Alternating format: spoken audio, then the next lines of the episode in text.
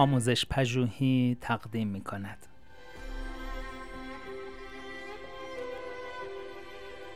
صد نکته در کلاس داریم.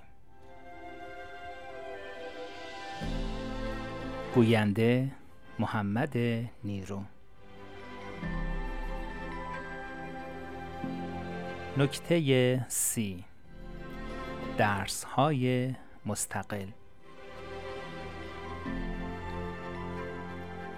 این امری وسوسه انگیز است که یک درس جدید را دقیقا از ادامه درس قبل شروع کنیم. با این حال ممکن است متوجه مشکلاتی شوید که از این شیوه کار ناشی می شود.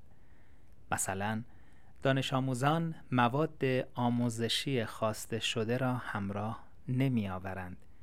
و یا در مراحل مختلف کامل کردن این مواد هستند و به این ترتیب ممکن است شروع درس و پیشبرد آن دشوار گردد از طرفی اگر در هر جلسه یک درس جدید و متفاوت را شروع کنید حس پیوستگی درس ها از بین می رود.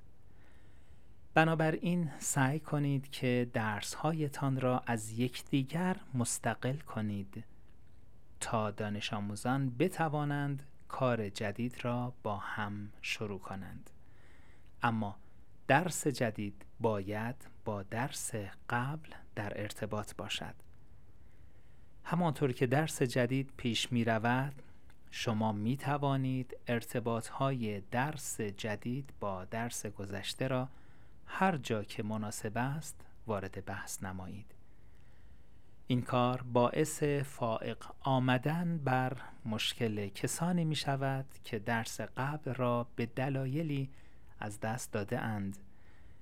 و همچنین به دانش آموزان مشتاق این امکان را می دهد که فعالیت های داده شده مربوط به درس قبل را طبق برنامه مرور کنند تا آنها را تمام کرده بهبود ببخشند. زیبایی این روش این است که شما با آن به بهترین وضعیت هم به هدف شروع منظم درس جدید و هم به مقصود پیوستگی درس ها خواهید رسید.